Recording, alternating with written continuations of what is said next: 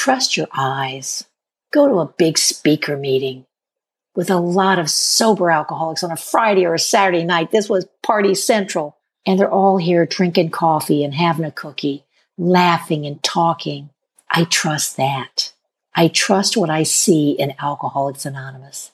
I trust the changes in people's lives that I see every day. That I trust. And I know it's working. And for that, I'm eternally grateful.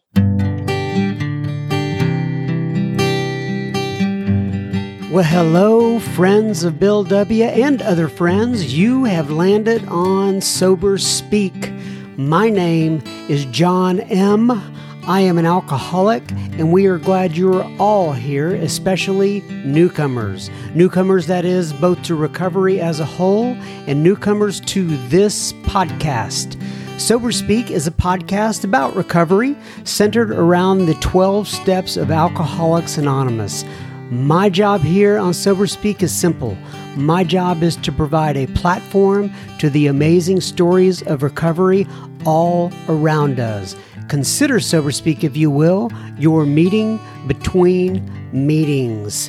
Please remember, we do not speak for AA or any 12 step community. We represent only ourselves. We are here to share our experience, strength, and hope with those who wish to come along for the ride Take what you want and leave the rest at the curb for the trash man to pick up. Howdy, howdy from Studio AA Deep in the heart of Texas. That thar was the voice of Karen R.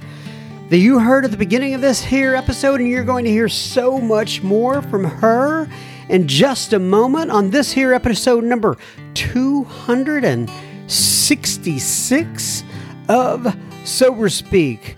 But first things first, this here episode goes out to Joshua and Audrey and Mary Lynn and Laura. And what you may ask, did Joshua and Audrey and Mary Lynn and Laura do? Well, they went to our website, www.soberspeak.com. They clicked on the little yellow donate tab and they made a, a contribution. So thank you so much, Joshua and Audrey and Mary Lynn and Laura.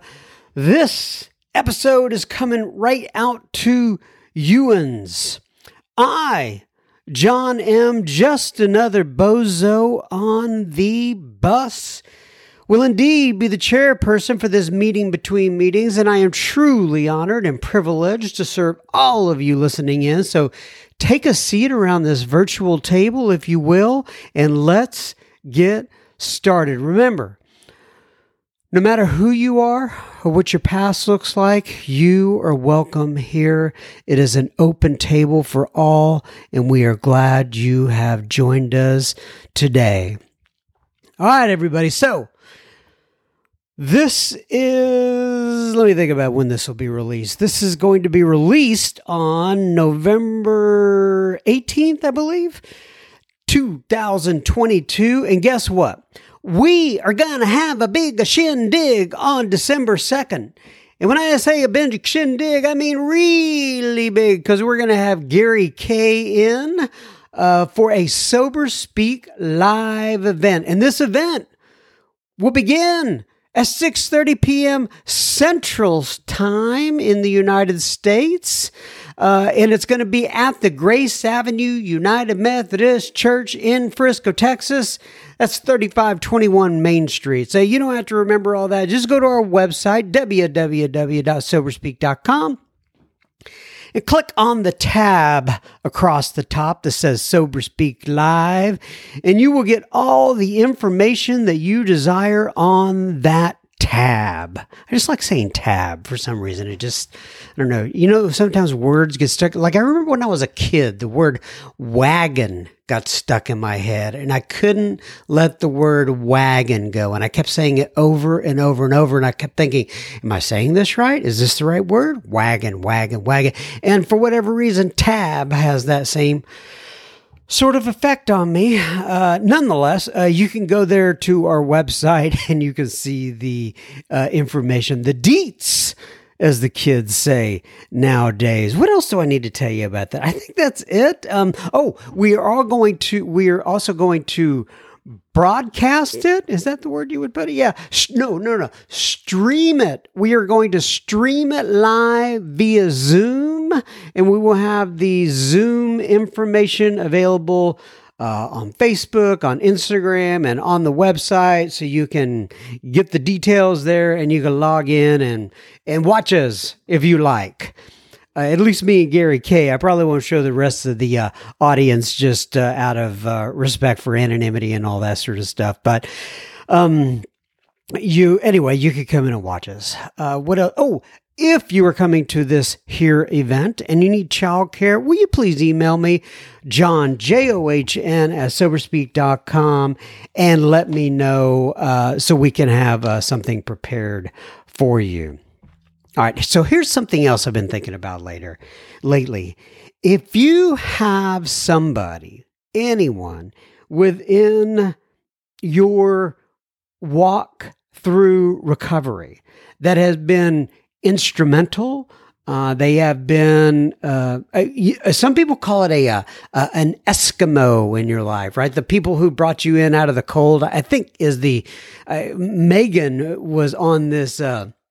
Megan H once was on this podcast and she was talking to me about it. I think they use the term a lot in California, but nonetheless, if you have somebody that is very special to you in sobriety and you want to send me a note about them and let me know about it uh, and have that read on listener feedback. I would love to hear from you. I'm at John, J O H N, at soberspeak.com and keep it. Don't write a novel, right? Keep in mind, we uh, just keep it. Uh, I don't even know. I don't know a word count or anything like that, but just kind of keep it pithy, as they would say. All right, now on to a little bit of not a little bit. Oh, I, I, I'm, I'm wrong there. Now on to our featured guest of the week, and this week we have a special guest. Well, they're all special, right? But anyway, Karen R is on the podcast this week, and her episode is called "Crossing the River of Denial." And some of you may be familiar with that particular term, crossing the river of denial. And one of the reasons you may be familiar with it is that it is a story in the back of the big book that was published in the fourth edition of the big big book. So, and we talk about this, and it's by Karen R. Uh, and we talk about it a little bit on the, the front of this episode here, but uh, it's, that's kind of cool, right? To have your story in the back of the big book. It will live on forever and ever. But nonetheless, Karen lives in Tampa, Florida, and has been sober since February of 1992. She was arrested five times before arriving in Alcoholics Anonymous. And she also talks, about she also, while she's being arrested, she had a very successful business career. And we talk about that. Um, one of my favorite quotes from the episode is when Karen says, God never puts two people together to help only one. Isn't that cool? God never puts two people together to help only one. And she also says, uh, as you heard at the beginning of this, uh, uh, at, on the audio clip that I played at the beginning of this episode, she says, Trust your eyes and what you see in Alcoholics Anonymous. I know that you are going to enjoy Karen R so much, and we will have plenty, oh, listener feedback at the end of this here episode. Enjoy. Okay, everybody. So today we're sitting here with a very special guest, Miss Karen R. So Karen R. I am going to. What a what a beautiful smile you have, by the way. I, it's very it's it's infectious. Uh, I bet that's not the first time you've ever heard that, but it definitely is. Uh, so uh, I'm going to go ahead and let you introduce yourself, give your sobriety date if you wish, and then tell people where you are uh, located, please. Great. Hi, I'm an alcoholic. My name is Karen, and my sobriety date is February 7th, 1992. And I'm currently in Tampa, Florida, recently uh, surviving uh, Hurricane Ian, and glad to be here. Thank you, John. Yeah, I know some people in Tampa. I, I know it didn't hit as uh, hard down there as it did in some other areas, but uh, I'm we, glad we, you're okay. We pray for everyone. Yes. Yeah, yeah, yeah. Yeah, Man, thank you. what a horrible thing. Okay, so Karen, I just want to talk a little bit about how I came across you. Paula is one of your friends, I believe. Paula P. Oh, you, she's putting her little hug arms on right now. Oh, my one of my besties. I love Yeah. her. Uh, I really enjoyed uh, recording her. She's from Champaign, Illinois. And I think y'all have like some little group or something that kind of gets together in Florida. Am I right about that or no? Actually, we we get together every chance we get. There's about four of us, and we'll either meet in Champaign or Chicago or my house or S- Jacksonville or wherever we can because we just laugh until oh, it's you know it, we're like little girls again. It's that kind of best friendship, and I, I didn't realize how much I craved it until I found these women. Magic. oh, that's not. And what is the com? How did y'all all meet each other? yeah, from speaking and uh, a meeting that another friend, Holly, Holly D, and Yeah. Paula P, are sponsored by Paul Polly P. Try introducing them, you know, in a row. It's impossible. but um, actually, we have an annual event in, in Tampa called the Tampa Bay Fall Roundup. And one year, first time I'd ever hosted anybody, about three years ago, four years ago now, um, I hosted Paula. And then the very next year, I hosted Holly. And they're both sponsored by Polly. So Polly. met that, yeah, Polly P and Paula P and Holly D. Oh my goodness gracious. And and and the love affair started and it's never ended. So we're very Oh, lucky. they're sweet. Yeah, I have. Uh, I can't remember when exactly, but I have Holly actually scheduled. I think sometime over the next few weeks, something like oh that. yeah, she's her. she's another one. I mean, I, I've heard both their stories so many times, and I still laugh and cry at the exact same spots. And it's like, Uh, it just I never tire of the, the love that these women have for Alcoholics Anonymous. It's, it's amazing. Well, Another thing that uh, I wanted to mention about you that's a, a little bit unusual. I've actually never recorded somebody that actually has a story in the back of the book. So you, when I say back of the book, the fourth edition of Alcoholics Anonymous, right? That's Uh, and what is the name of that story? It's called Crossing the River of Denial. So I, I know a little bit about denial. That's Yeah, that is, and I guess you are proof that it's not impossible. You could actually get in the book with your story. Absolutely, absolutely. When you when you wrote in, did you think you had? What I mean, what was your thought? When did you think it was you had a decent chance? I didn't even want to do it. So my good friend, my good friend Linda still takes full credit for my story being in the fourth edition of the Big Book of Alcoholics Anonymous. Um, we were in San Francisco, and this would have had to be uh, 1998. And GSRs were going around to meetings, and they were walking around with a form saying, you know, they're coming out with a fourth edition. If you want to submit your story, here's the form. My friend Linda got our little group together, and she's the one who's going, Come on, you guys, come on, come on, let's do this, let's do it. It's a once in a lifetime opportunity. And I'm the one going, No, no. What are the odds? See, my dad was not only an alcoholic, but a gambler. I have been calculating odds since I'm eight years old, and I didn't think these were good odds. Tens of thousands of stories. What are the odds of us being picked? And she wore us all down. We all submit our story. That just goes to show you don't have to do this with a lot of passion. you just have to do it because I didn't even want to do it. And so two years passed. So don't be impatient. You know, two years passed. We do nothing quickly in Alcoholics Anonymous, Mhm. thank God. and then um, I got a call from central office in San Francisco, and they told me that uh, General Service in New York wanted me to call them. And I thought, oh gosh, I'm not doing enough. I'm in trouble. I think I called the principal's office. It was like, uh, so I called New York and, and they read parts of the story to make sure it was mine.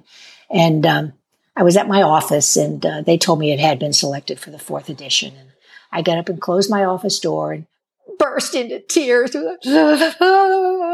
My first question was, how Oh. many were submitted? And they said 2,500. I, I thought tens of thousands.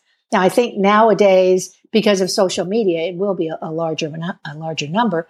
And um, so I said, well, you know, how many did you pick? And they said 25. I said, what, what, how'd you pick them? What were you, what were you looking for? And so they were looking for three things. One, you couldn't quit drinking. Two, something happened. And three, your life changed. John, that's all our story. You know, that's, that's each and every one of us. I didn't do anything you didn't do. I just wrote it down. So write it down. And at that time, did you have to like, so uh, was it on a physical piece of paper and you actually had to send it in? Absolutely. Yeah. Write it, you typed it, printed it, sent it in. Yep. Because this was 1998. So, right. they could do it electronically nowadays, I'm yeah, sure. Yeah. All right. So let's go back a little bit. Uh, let's talk about you know where it started. Uh, you know, I mean, did you grow up there in Florida? No, gosh, no. This is actually the third time I've lived in Tampa. I've got an ex-husband here. Got to leave him somewhere. Tampa's as good a place as any. Um, so something keeps bringing me back to Tampa. But no, I was born in Detroit. Because um, when I always when people ask me where I'm from, I have to say, well, from when to when? You know, it was three grade schools, two high right. schools. Remember, my dad was an alcoholic and a gambler. You move a lot, a lot. Mm. So then people say, well, where were you born? Detroit. But I was only there three months. I don't remember much about it. And then yeah. the, the, we just moved and moved and moved. And uh, I always wondered, people would say, well, you know, were, were you a military brat? And I'd go, no, just a brat. and, and I said, I think we were running from the law, but usually we were running from the mob or some other nefarious group of people. So, okay, so you mentioned your dad, obviously alcoholic. He was a gambler. Was your mom in the picture as well? Did you have brothers and sisters? And no, I'm an only child. And um, you know, I had a great childhood uh, until age four. And that's where mom decided to leave for a married man. You know, she liked married men. My dad was married when they first got together.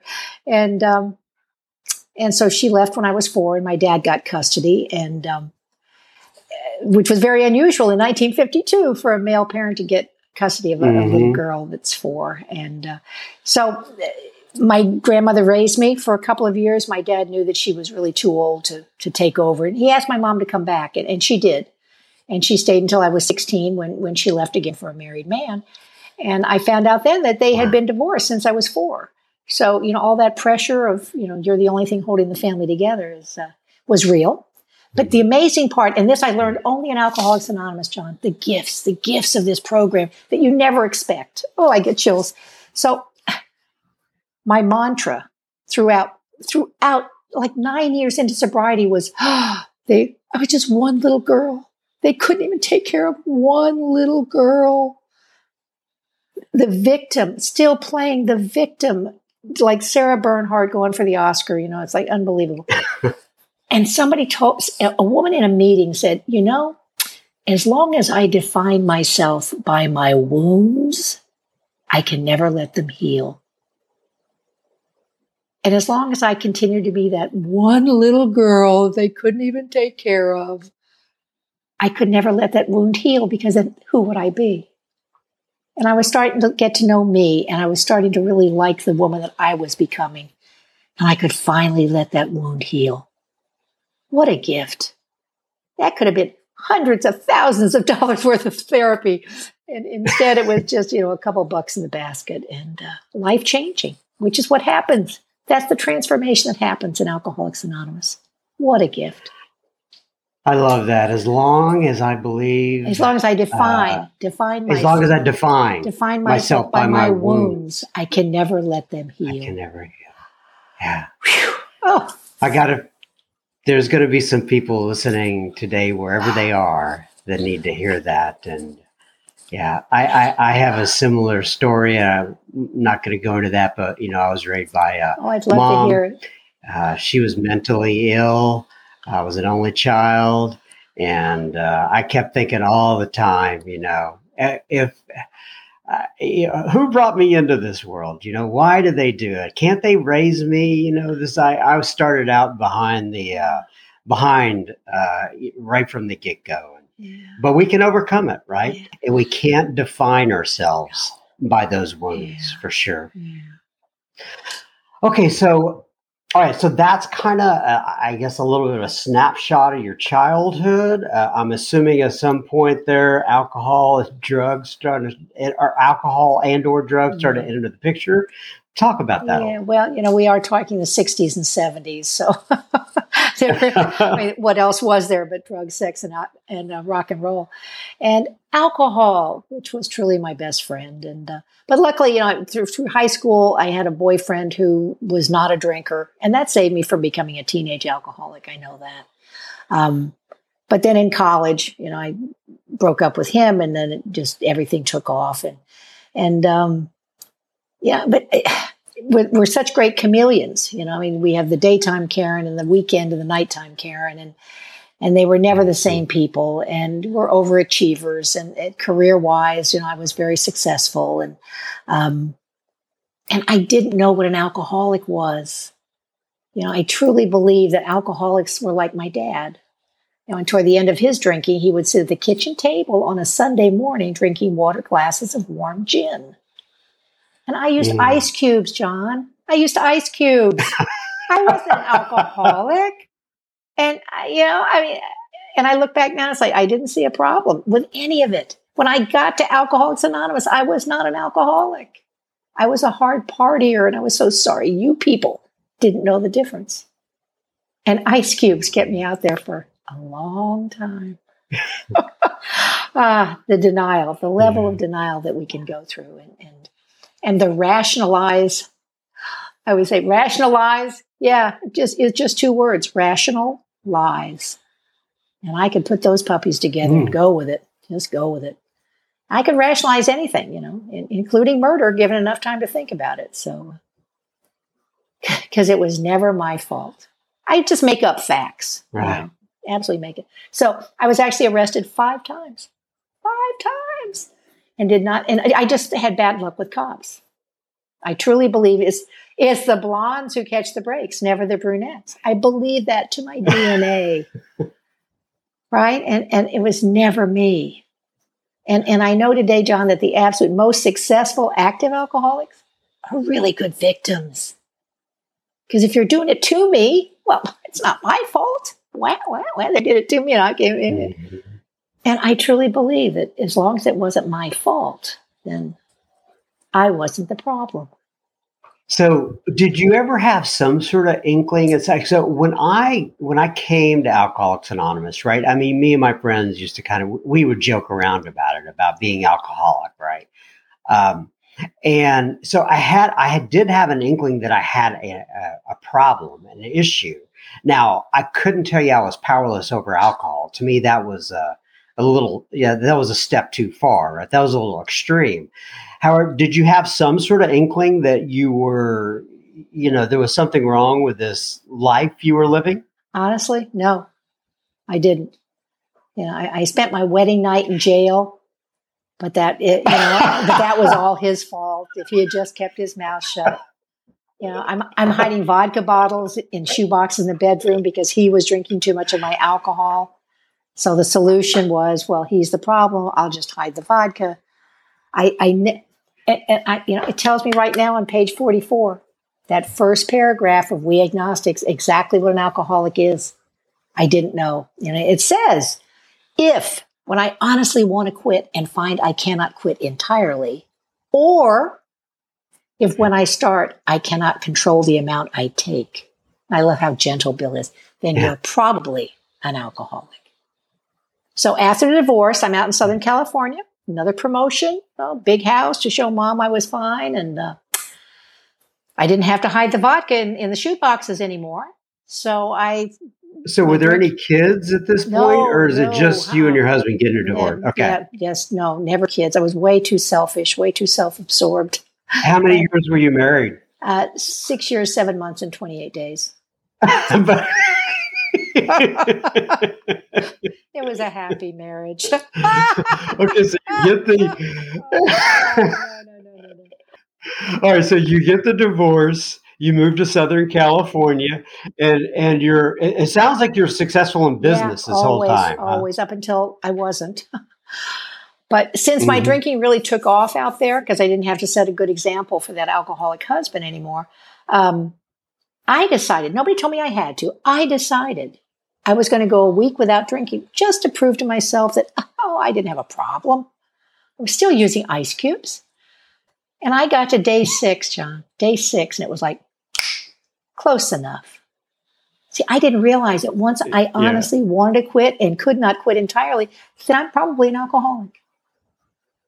And then all those times I stopped after work for just one, just going to have one, and ended up closing the place. I just thought I'd change my mind. Just decided to stay for last call. I didn't know that once I start, I cannot control the amount I take. So, I mean, if I'd known either one of those facts, it wouldn't have changed a thing. mm-hmm. But once I saw it, it's like, oh, wow, there it is. Mm, no denying it now. So, but even after my fifth arrest, and I was sentenced to AA in uh, in Southern California, I was not an alcoholic. I was a hard partier. And thank God, if you're an alcoholic of my type and you sit in these meetings long enough, you will catch the disease through your ears. And that's what happened for me. Thank God. I caught alcoholism from you. Thank you. Yay.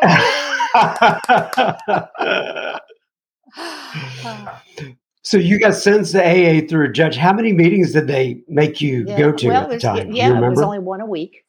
Get your card signed. Mm-hmm. Then you had to go through yeah. some counseling stuff, you know, some other stuff. But uh, and it, it, it, this is more of an outside issue, but to me, it's very interesting. I've heard you talk about it. How nowadays explain it went to the Supreme Court about yes, people in both New York and California. Went to the Supreme Court and they said, they, and the Supreme Court ruled with the the um, defendant that AA is a religion because we talk about God, and since you cannot mix church and state, you cannot be sentenced by the courts to go to AA anymore. Well, that's very interesting. I still see now. I live in Texas. I don't know if it's different, but I still see people coming in and getting their their cards signed different. all the time. That's, that's, not a state mandate. They're they're in rehab. They're in programs, ah. and there are ah. attorneys who will suggest they go to meetings and sign this paper because it'll look good for the judge. But the state cannot gotcha. sentence you to AA. I understand. Like okay, I got you. Yeah. but in your case, it turned out pretty good that they quote sentenced you to AA, huh? I never could have gotten here otherwise. My denial was so deep and so strong. And my facts, my self renowned facts were, uh, were just, were, were too tough to overcome, you know, and, and I, I was almost too smart, almost too smart to get this thing. So, do you remember that first meeting? What it was oh, like? Yeah, please. So it, it, was a woman's meeting. I was all dressed up in my little work suit and went in there because I didn't want them to think I was an alcoholic. Um, plus, I was hiding. I mean, there were I had friends whose children had gotten, oops, sorry, DUIs, and um, I needed to uh, to hide. So I went to this woman's meeting and um, I'll never forget it. I, I, did share and I did cry. I never was an alcoholic, but I said I did have, you know, I needed to get my drinking back in control. And I remember after after the meeting, a gal said, you know, the great obsession of every abnormal drinker is to control and enjoy his drinking. And I thought, my God, she's brilliant. I didn't know that was right out of chapter three. oh, but yeah, and and then I had to go to those, you know, those stupid meetings, which I always loved the meetings. I just hated all of you you were so happy and huggy and oh cheerful and grateful to be an alcoholic. Like it's like, oh, what? Ah, and you say stupid things, John. Like it's the first drink that gets you drunk. Right. And I knew it was four or five before I caught a buzz. Right. And I'm thinking, you wusses. I bet you never drank warm gin. You say you're an alcoholic. Oh, for God's sake. Oh, Do you? Oh, and I, so I'm curious about also your professional career. What I mean by that was was it a was the drinking affecting your professional career? Because I would imagine, especially back then, being a woman trying to work her way up through the ranks and having an alcoholic issue at the same time is like a double whammy, if you will. Yeah. Abs- without a doubt. I mean, so I, I was a, a, partner with an international management consulting firm, and we work with large companies on their human resource strategies. And um, there were 660 partners worldwide, and 80 were women. So you work really hard to get there, and then you get there, and it's like, wow, is that all there is? You know, which is because mm. it's it's the journey. It's never the destination. We know that now. Mm-hmm. Um, and it, until the very end, because entertaining clients, you know, I mean, right. Uh, socializing, uh, three martini lunches. I mean, it was it was the norm back then, not not the. Uh, and and my tolerance was so high that it, it actually, I mean, I could drink a lot of people under the table and thought that was a good thing. Uh, right. So yeah, but the career was great, and it wasn't until after I got sober that the uh, the alcoholic past caught up with me. Okay, so take me past that. Though. So you have the the the first meeting you're going to, and then kind of move past that uh, in terms of. Uh, okay. Uh, I'm curious how the the past caught up with you when you got sober. Yeah, yeah. So um, I sat in the meetings about five months, still doing everything an untreated alcoholic does. You know, drinking, driving, drinking, driving on a suspended license, and then. Um, like I say, finally I caught the disease through my ears and um, I'm always surprised that people can get sober before the holidays because I couldn't get sober until after Super Bowl. One more party, then I'll try this thing. And uh, so I went to the party promising, yeah, promising not to get drunk. But again, you know, once I start, uh, off to the races and uh, never made it home and went to work Monday sick as a dog. And they announced that on Tuesday, we're going to have a team building event. Oh, joy, team building. Yeah. Don't they know I'm sick? Jeez. So we're all, I'm in Orange County, and we're all going to go up to the Coliseum on Tuesday for a Kings hockey game. And um, we get up there, and I'd had two beers, but these were hockey cup beers. They were huge cups mm. of beer. Mm. I got no relief at all. It was like drinking water. And uh, I'll never forget, my head said, then why bother? That I still get a chill it, that it was as clear as a bell, then why bother? And in Southern mm-hmm. California, there are hour and a half meetings, and we read everything, and we would read chapter three, and it did talk about the great obsession of every abnormal drinker is to control and enjoy his drinking. And I knew exactly what that meant because on Super Bowl Sunday, when I enjoyed it, I couldn't control it. The hockey game, when I controlled it, I couldn't enjoy it. And I knew then that I was an alcoholic just like my dad. Mm-hmm.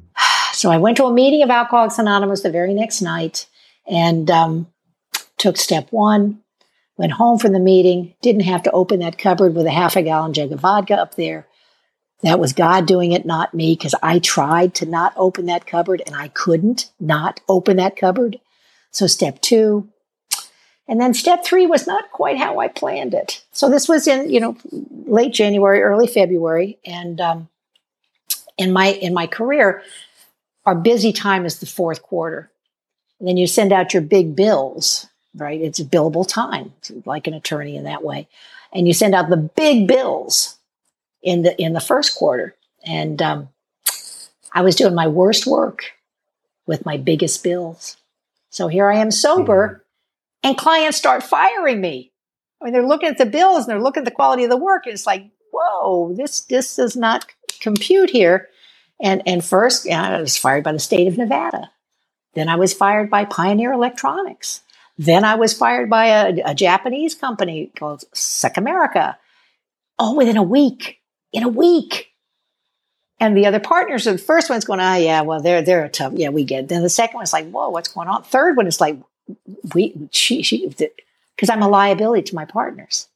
I can't collect the big bills. And, uh, and, um, they gave me 90 days to turn it. Actually, I think it was 60 days to turn it around, which is impossible. That that's uh, it's, it's tantamount to being fired. And um, right. And now I'm I'm about five months sober, and I'm losing everything. Lost my career, lost that big house, had my heart broken, had a cancer scare.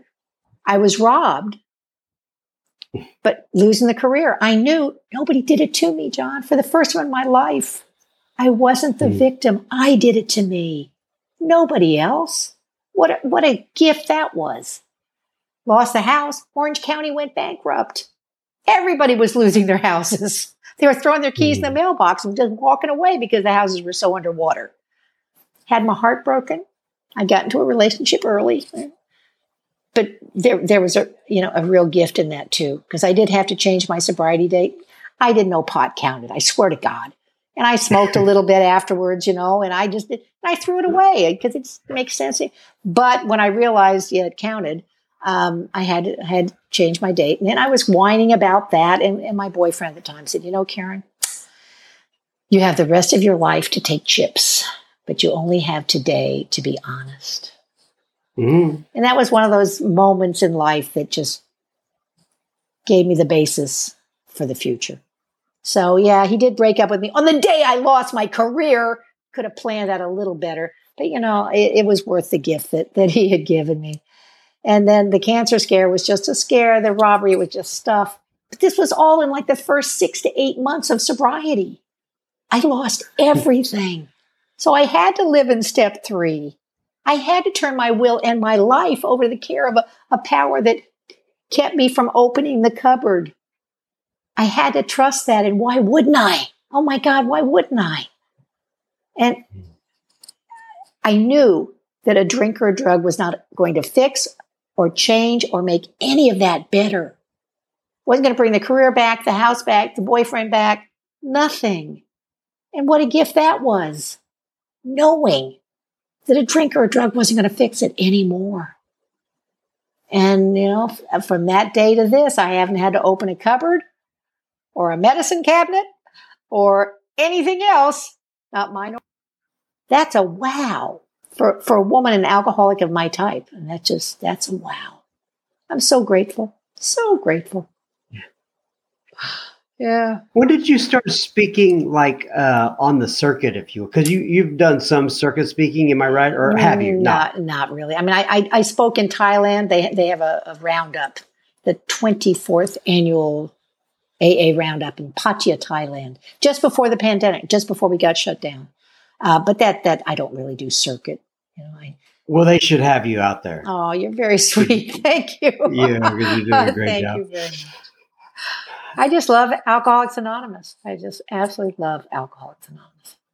I know you do, and I can see it in your face yeah. and see it in your spirit. Mm-hmm. Um, that is so good. Okay, so take me toward what do you want to highlight over those 30 years of being sober, right? Yeah. It, it, and that's what the problem we always run into with guests is like, how do you kind of mm. you know just do it in you know a few minutes with your 30 years yeah yeah the, the, the one major thing is i still can't trust my head you know I, i've got a brain that's not wired right and it will always want to kill me so i will never trust my first thought i mean it, you know just before my 30th anniversary it was telling me things like ah, no karen at 30 i think you're well there's no mm. well in Alcoholics Anonymous. It's a daily reprieve. And, you know, a reprieve is something that somebody on death row gets. They get a reprieve. That's what I get. So, but still, my head will, will never tell me the truth. I know that. It'll always say, oh, you weren't that bad. You weren't that bad. Yes, I was. Okay. so not, not to trust my head. I don't care how much time is not uh, a substitute for sanity it just it never will be not not for for this head um, you know and that john some days just being sober has to be enough and it always is. You know good days and bad days just being sober is a good deal. And i will never ever trade a moment's relief for a lifetime of recovery. Not today. Absolutely not today. Um, talk to me yeah. a little bit about your. Uh, so last night we were having some conversations, trying to get some of this technical stuff, uh, you know, settled away, uh, and you got a call from your sponsor, and I could tell from. You know your voice and the way you talked about your sponsor, how much you love her, and what. Talk to me a little. Yeah, you're like taking a deep yeah, breath as you're oh, saying that right now.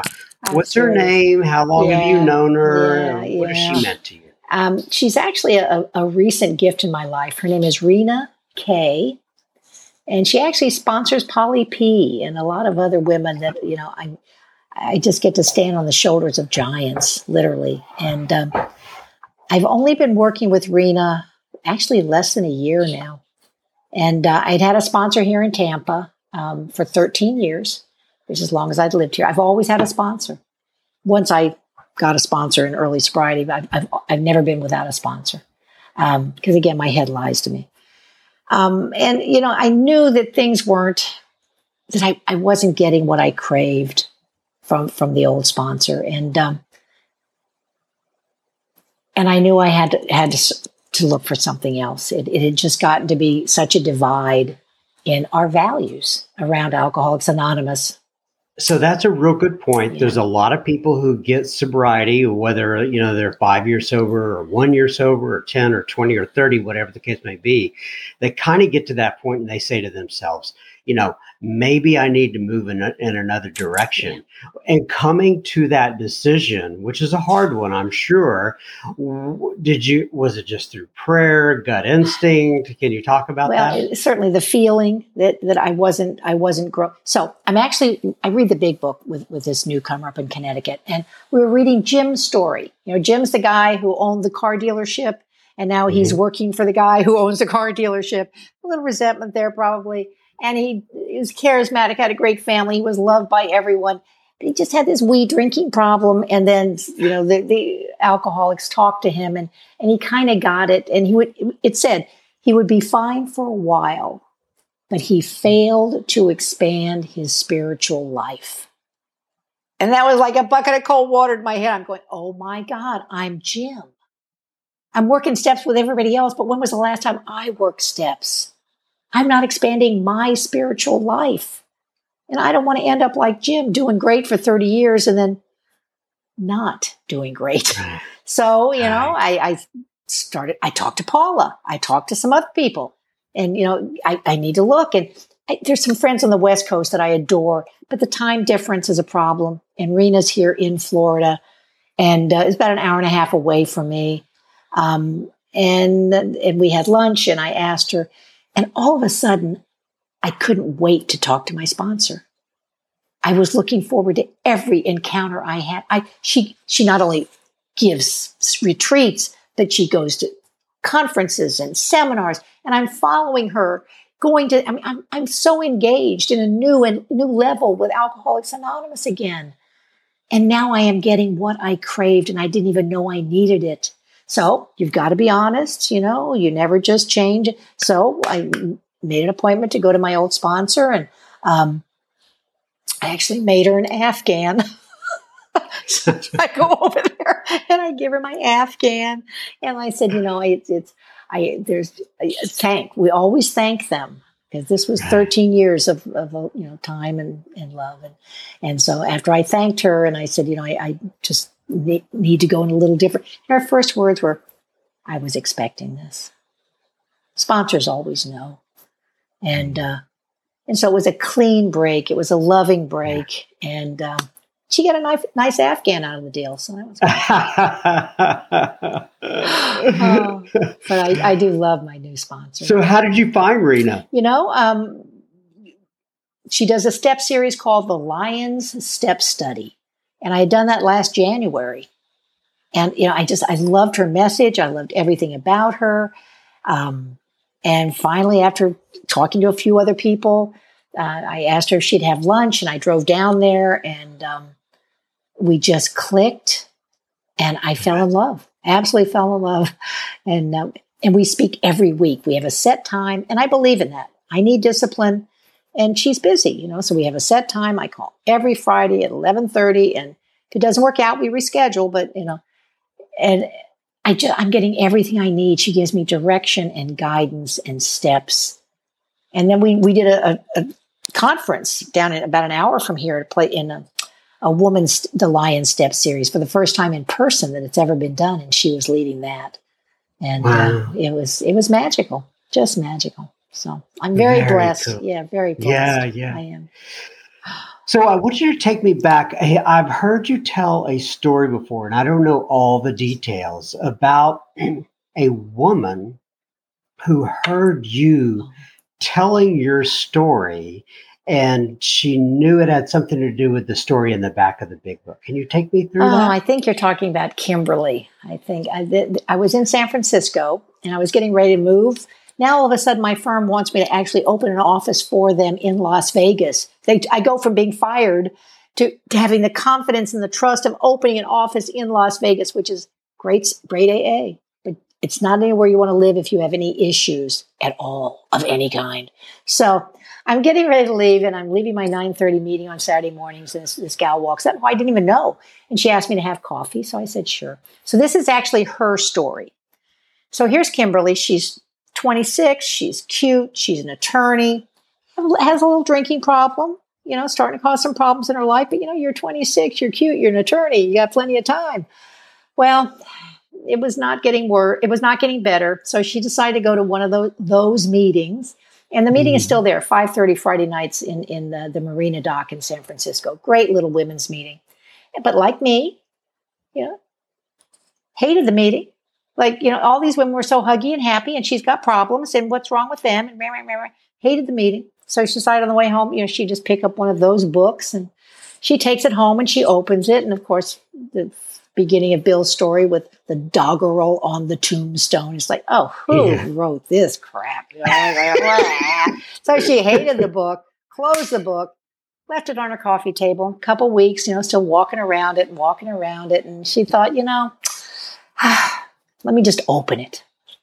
So she picked up the book from her coffee table and opened it. It happened to open to a, a story called Crossing the River of Denial. And she said, I read that story and I knew to my toes that I was an alcoholic. I could relate to everything in that story. So she got a sponsor. She worked the steps. She came up on a year. And you know how to year, we get that delusion of wellness where we think we're doing it and I'm fine if I can go a year without it. So she made a decision. She was either going to go to the young person's speaker meeting on Union and Steiner or that if there was a parking spot, if not, she was going to go to the bar. And I got to tell you, in, in San Francisco, you do make life altering choices based on parking spots. You have to. You have to because there are none. So she pulls up in front of the church. Right in front, there's a parking spot. So she goes into the church. She sits in the back with her arms crossed. It's like, rah, rah, rah, and then all of a sudden, the woman that was speaking that night, she starts to hear the story that she had read a year before coming out of this woman's mouth. I was the speaker that night. What wow. are the odds? I mean, you can't make that up. Mm-hmm. And uh, the little hairs stand up. Yeah. And she knew that she was in the right place. She's in Atlanta now, still successful and uh, still sober. How cool. And I love that story. Yeah. yeah. How cool. Yeah. So just to kind of wrap us up here, like you, you're there's a lot of people listening to you. Uh, and if you were to kind of share some experience, strength, and hope, and I'm really kind of thinking about those out there right now who think, you know, uh, I'm one of those that's constitutionally incapable of being honest with myself. Man, maybe it can work for Karen, maybe it can work for John M., but it can't work for me. So, if you could just kind of share a little experience, strength, and hope about Alcoholics Anonymous, what it's done for you, and maybe talk to those people. Yeah, thank you. And to all of you who think that, to all of you who think, oh, I don't want to bother my sponsor. Oh, they're busy. Oh, I'm, you know, I'm not worthy. Remember, God never puts two people together to only help one of them. Mm. Make the call. Never forget that we have a disease that is stronger than a mother's love for her children, that will always take us out. And you can't do it for them. You got to do it for you, and they will benefit. But never forget the power of this disease. And I think the final, the final thing I would leave is again, you still can't tell me anything, right? But trust your eyes go to a big speaker meeting with a lot of sober alcoholics on a Friday or a Saturday night. This was party central. And they're all here drinking coffee and having a cookie. laughing and talking. I trust that. I trust what I see in Alcoholics Anonymous. I trust the changes in people's lives that I see every day. That I trust. And I know it's working. And for that, I'm eternally grateful. And we are eternally grateful that you have come on here, shared your story, Karen R. Uh, I absolutely love it. I'm so mm-hmm. glad that uh, Paula P. Uh, introduced us yeah, to each other. Too, God bless John. you. Thank you. Thank you so much.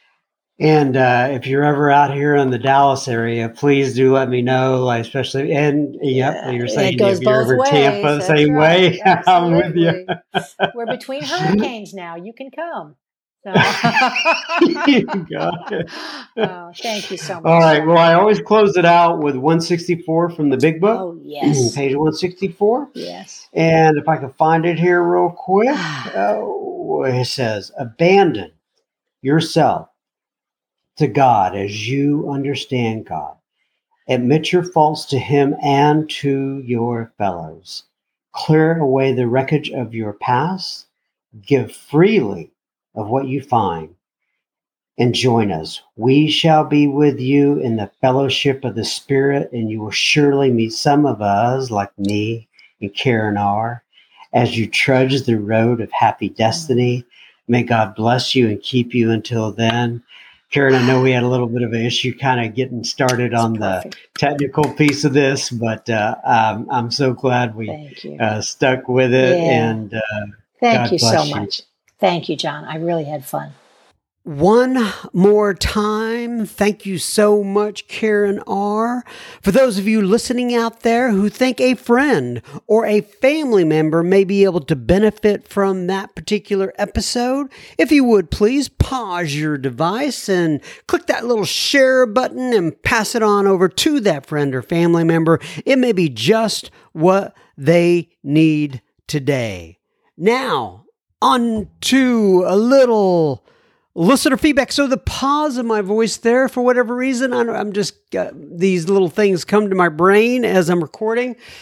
Uh, and I was thinking to myself, self, you know what would be cool if it, is if I so I started to like sing a song and like a listener feedback song. And then I thought, and this all happened like within a nanosecond, by the way, but I didn't have a listener song, a listener feedback song in my head.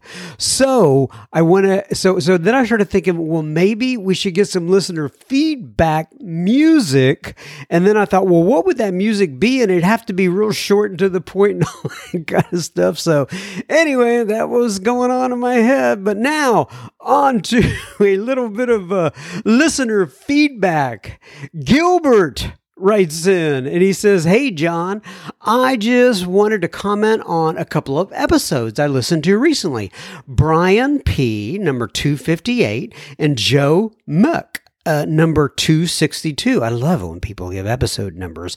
That is very cool. He said, I was very moved by Brian P.'s talk. It was gripping, deeply personal, and such an emotional ride that really tugged at the heartstrings. I was hanging on every word. A great episode. And Joe Mook's episode was a masterclass on AA. Like you say, John, chock full o' nuts. I fully intend to listen to it again, this time with a notepad and a pen to jot down all those cool nuggets of information he rattled off. I also got a kick out of how much fun you had with my. Oh, yes, I, I, forgot how much fun you had with my name during the listener feedback portion. I'm in the middle of the current episode of Mark Houston and really enjoying his talk as well. I'm loving his podcast more and more as it becomes a staple uh, loving this podcast more and more as it becomes a staple in my Spotify rotation. As usual, keep up the good work, Gilbert, not Wilbur R. so, for those of you, I think this was like uh, three or four weeks ago, something like this, but Gilbert had written in, and oh God, I went off on some tangent about Wilbur and Mr. Ed. My thought was I'd lost Gilbert forever once he listens to this. So, Gilbert, thank you so much for not uh, taking us out of your Spotify rotation or being angry with me. Anyway, Gilbert, not Wilbur. Wilbur, thank you very much. Jennifer writes in. She says, "Hi, John. I just finished listening to uh, this episode. Definitely. Oh, keeping. Ch- oh, okay. So she's talking about. Oh, the the title of the uh, the, the, subject line was one of Charlie P's episodes, and I forgot about. I, I didn't. Uh, I, I don't know which episode it was, but anyway, she said. I just finished listening to this episode, the one with Charlie P. Definitely keeping Charlie and Katie in my prayers. I really appreciated Charlie's share about making amends to Katie and how he and Katie keep their marriage healthy by the open communication and practicing the principles in his daily life.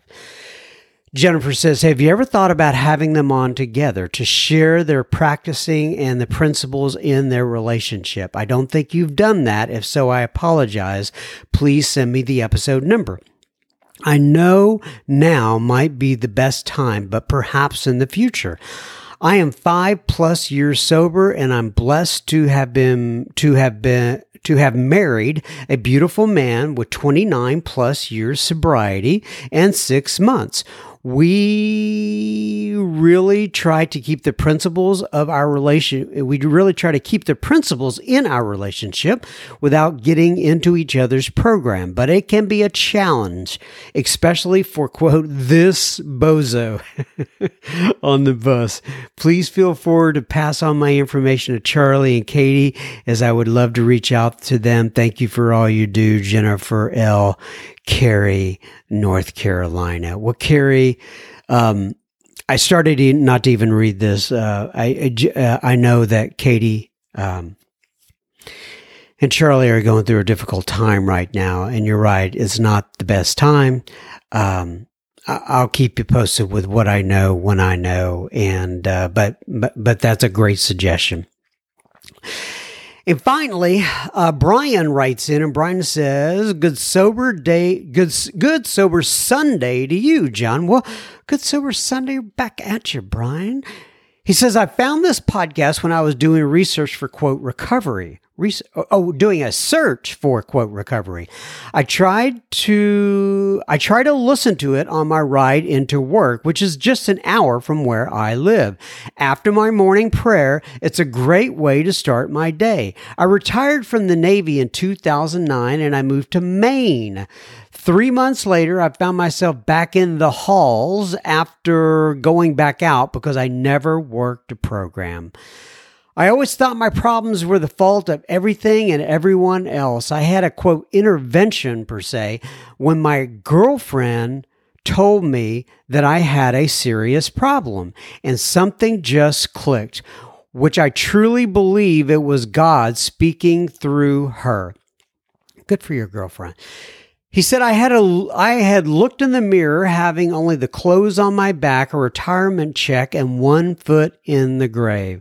I finally realized that I need to change. I already took the first step admitted and admitted I was powerless and my life was unmanageable. On July 6, 2009, I walked back into the halls, got a home group, uh, and I got a home group, a job, and a sponsor.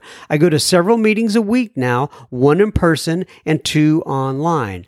I work on quote me unquote every day, and I do my best to stay out of others' crap.